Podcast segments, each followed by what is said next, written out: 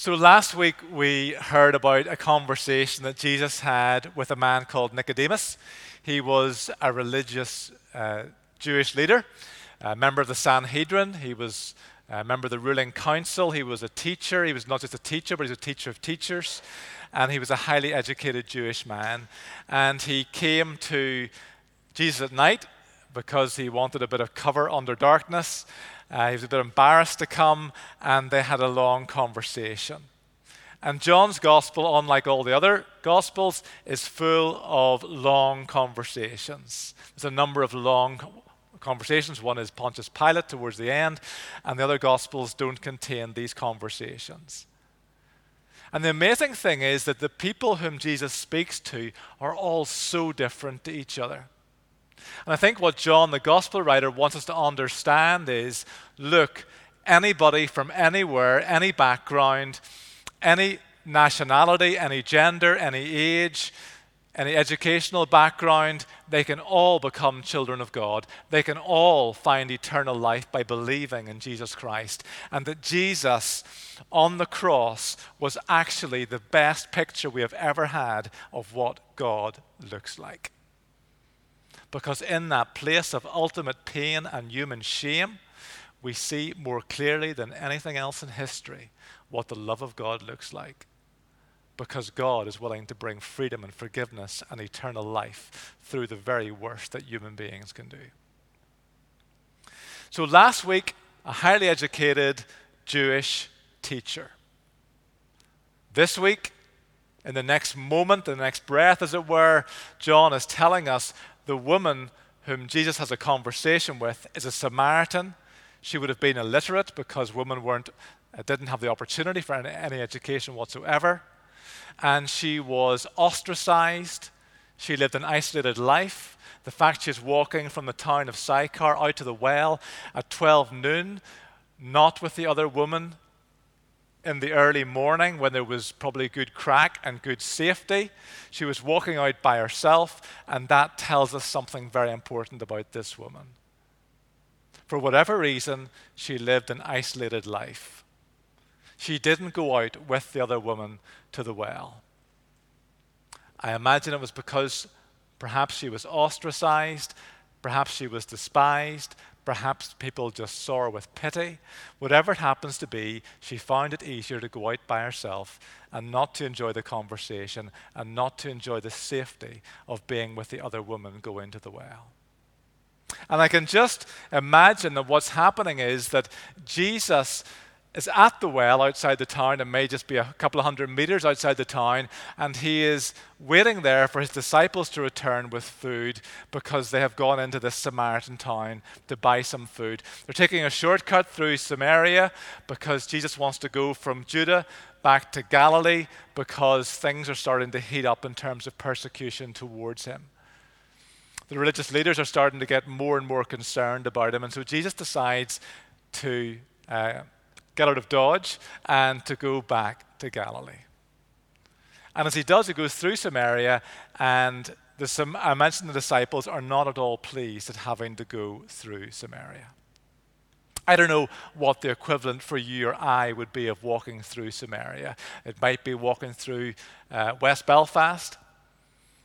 It might be walking through um, a place where um, it's an Islamic state. I don't know what the equivalent would be for us. Think of a place that if you were walking through, that you might feel particularly uncomfortable walking through. That's how the disciples felt walking through Samaria. So when Jesus stays at the well and they go in to the town, they would have wanted to get out of there as quickly as possible. They probably went with a few coins to buy some bread, perhaps something to get water out of the well, and they were trying to get back to where Jesus was as soon as possible and to get out of Samaria as quickly as they possibly could. It would have been a very uncomfortable place for them to be. And so they're rather surprised when they come out and they discover that Jesus is speaking not just with a woman, but with a Samaritan woman. They would have been shocked by this because there was bad blood for 700 years between the Jews and the Samaritans. We're well used to what it looks like whenever there's bad blood for 700 years between different communities within a country. And so, not only were Jewish men not allowed to speak to Samaritans, they weren't allowed to touch anything that Samaritans touched.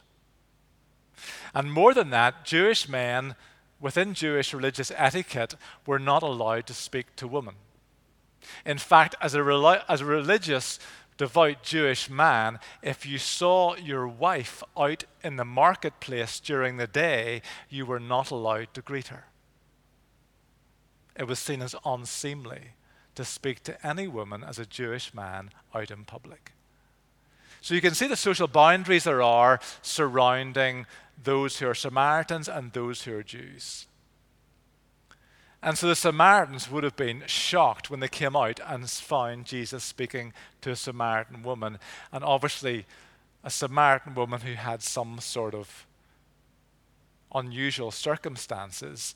Why was she out in the hottest part of the day by herself at the well? Why was she willing to speak to a man, a Jewish man, at the well outside the town? But as the Bible passage tells us, they didn't ask Jesus, Why are you speaking to her? And they didn't ask her, What do you want? The image I have of the woman coming out of the town is that she is coming out with her water jar and obviously the water jar is something that's like a bucket for us and she is carrying it perhaps on her shoulder perhaps she's carrying it on her head. That would have been the norm and she's going out to the well to get water for the day. I imagine that the bucket that she's carrying the jar she's carrying physically is empty. But i can imagine as she's walking out the figure that she produces or portrays is one of heaviness and disappointment and pain.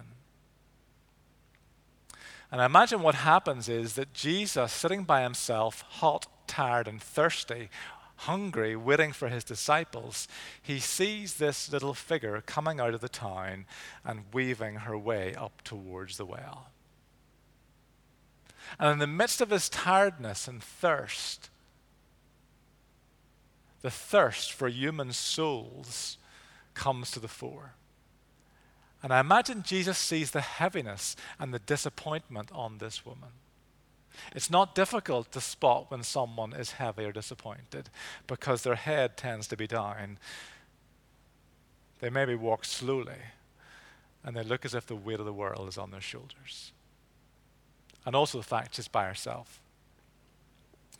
I imagine in a way that she is, although she's carrying an empty jar or an empty bucket, she has weights that she's carrying, not physically, but in herself. And the reality is that every single one of us carry weights. The only person who actually always gave away their weights to God the Father was Jesus. He was the only one who has ever managed to live a completely free life. So, the question I have for each of us this morning as we think about this woman walking to the well and she's carrying her pain and disappointments and heaviness is what disappointments and pain and heaviness are you carrying? Because I believe that every single one of us here, in fact, every single human being on the planet today, is carrying at least one heaviness or disappointment. And they can come in all sorts of shapes and sizes. All sorts of shapes and sizes in here. Some of them are caused by our own poor decision making. It's what we call sin. Some of them we're so disappointed with ourselves because of what we did or what we said, or because of what we didn't do, or because of what we didn't say. And there are events in your life and my life that perhaps still there is something that we still carry because we're just so disappointed at what we did or what we said. And the Lord today wants you to take these heavinesses and to get them out of your bucket. So often we forget that they're there because we develop mechanisms to cope and to try and just cover the pain. Perhaps for you this morning, one of the pains that you carry is one of bereavement.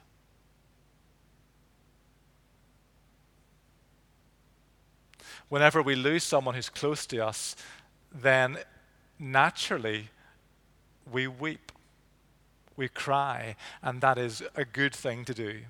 And that is a God given gift. But what can happen as we walk along our journey is that we start to say, God, how could you have let that happen? How could, dad, how could God have taken away my father when I was 21 years of age? All of us need to come to a place to decide am I going to carry that and blame God? Or blame myself? Or blame my father? Or blame somebody? Or am I going to take it and say, God, I'm going to give that to you because it's not a weight that I can carry? Or perhaps, as this woman would have experienced, she had been she had five husbands, and the man she was with was not her husband. Now, that means that either she has lost five husbands who have died, or she has lost five husbands through divorce, or most likely a combination of the two. This woman has experienced excruciating pain on at least five occasions either through divorce or through death. We don't know. But what we do know is that there's potential for this woman to have been carrying a whole bucket load of pain. And because of that bucket load of pain, she is walking by herself in the middle of a hot day out to a well, and she has got her head down, and she looks as if she's carrying the weight of the world on her shoulders. And I believe as she does so, Jesus is saying to the Father, Lord, Father, help me to bless this woman today. And I believe that as he says that, and as he listens, as the woman is coming out, weaving away to the well, I believe that the Holy Spirit whispers into Jesus' heart, Ask her about her five husbands. And the man she's with now is not her husband. But notice that whenever she comes, Jesus doesn't launch in to just saying, hey, by the way, on the way here, God just told me something that's either going to impress you or coerce you into the kingdom of God. Instead, Jesus asks the question, Will you give me a drink? Now, she is flabbergasted because she thinks, Well, how on earth can you, a Jewish man, ask me, a Samaritan woman, for a drink? And Jesus says, well, if you knew he was asking you for a drink, then you would have asked him and he would have given you living water. And she says, Well, you, you haven't got a jar, you haven't got a bucket. How can you give me a drink? And the place that Jesus hopes they'll get to in the conversation is the place where she says, Give me the living water. And Jesus says, Okay, I'll give you the living water. And that's when he reveals that God knows all about her pain. You see, in this world,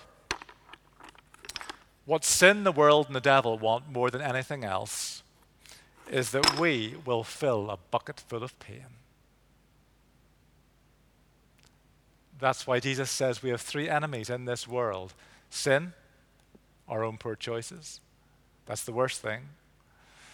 The world, what does the world throw at us in terms of brokenness or sickness or disappointment or job loss or broken relationships? What does the world throw at us? And what is just direct attack from Satan? And all these things have the potential to fill our bucket full of pain. And there's only one way to get rid of your disappointment. And this woman is about to find out how you get rid of your disappointment. So she comes to Jesus, and Jesus starts to talk to her about living water. And the living water is a metaphor for God's presence. The living water, the running water, because living water is all about running water, Jesus was basically saying, I can pour out living water into your life that will mean that you will never be thirsty again. And so this woman leaves at the well her bucket full of disappointment. That's why John notes in this story she went back to the town, leaving her jar behind. John wants us to understand what that means. She is leaving behind her bucket of disappointment. She's gone to the well with an empty jar to get water, but she ends up, going back within about an hour. She's going back and she's carrying something different. She's not carrying disappointment anymore, she's carrying hope.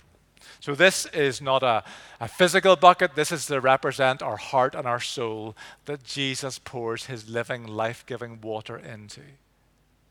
And what the Lord wants us to, to do in our lives is he wants to get rid of our bucket of disappointment and he wants to fill our heart and soul up with water. Living water the gift of the Holy Spirit.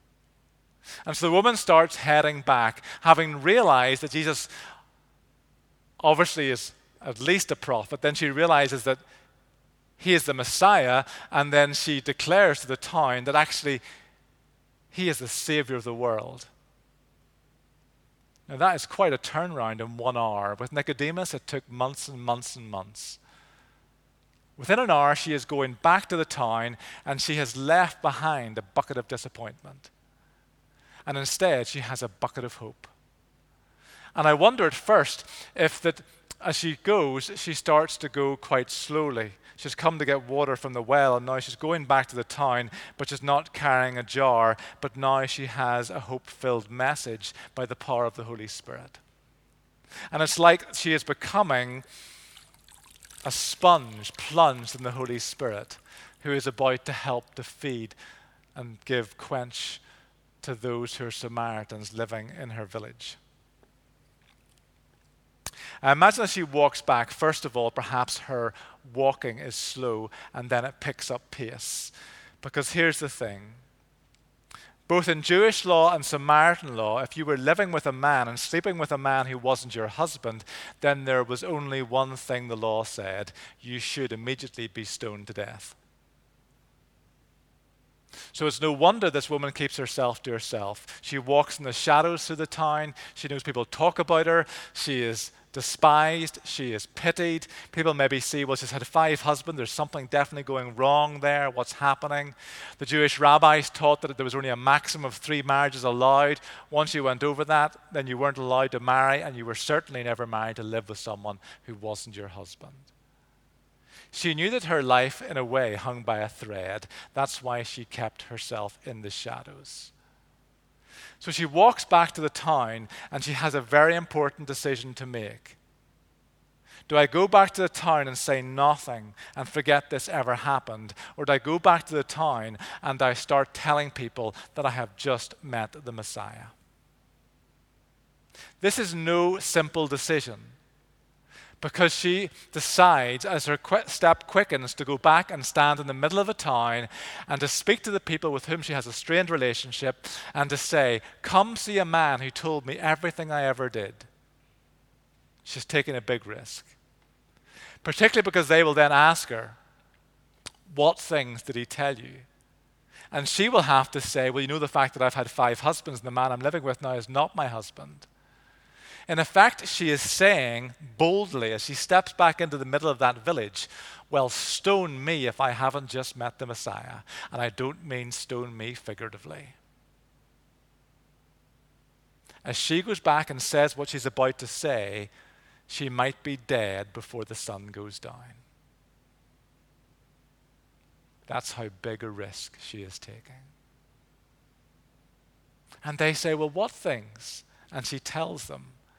And because they realize she has just risked her life to tell them that she believes the Messiah is outside the town at the well, they start to make their way out of the village.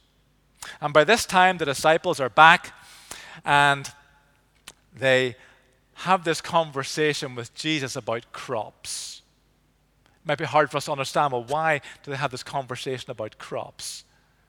But I believe what happens is that the woman is heading back into the town. She comes back out with them, no doubt, and there is this crowd of people from Samaria coming out of the town. And the disciples talk about how did you get food? And Jesus says, My food is to do the work of my Father. My food is to bring healing to those who are disappointed. And Jesus sees the people coming out of the town and he says, Look, the harvest is ripe. If you're willing to see it, it's just there. In other words, Jesus is saying is the harvest of people who are living in disappointment and who have the opportunity for freedom is massive. All we have to be willing to do is to bring God's blessing out into that place where there are so many people who are hungry and thirsty for God's goodness. So the question for us is are we willing to become people who leave our disappointments and heavinesses behind and meet with Jesus Christ and have Him lift our burdens and disappointments and then become people who are those who bring living water, hope, and forgiveness out into the community? That as we are blessed, so we bless. As we are forgiven, so we forgive. As people, as God does good to us, so we do good to people. God is here by His Holy Spirit this morning to restore strength and beauty and hope and purity and purpose in our lives if we are willing to receive it.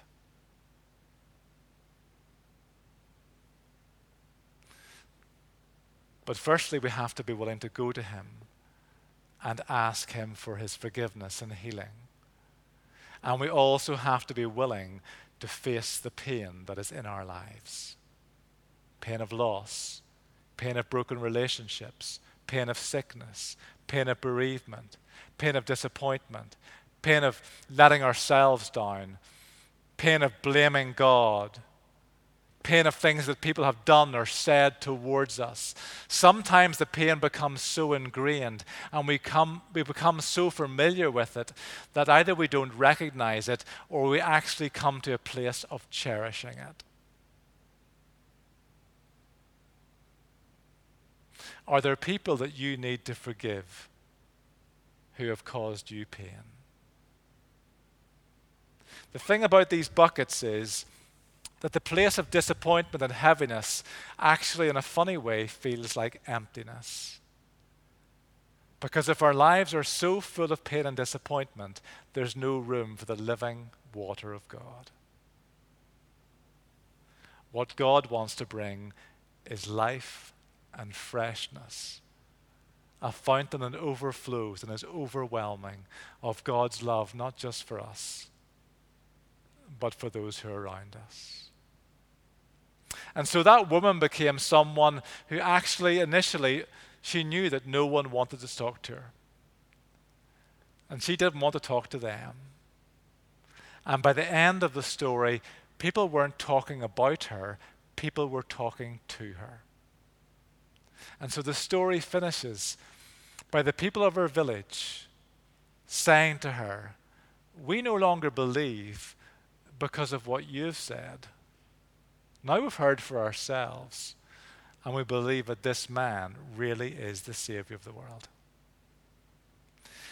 There is no greater privilege in life than telling our story of how God is bringing hope and healing in our lives that leads to other people coming to trust in Jesus Christ.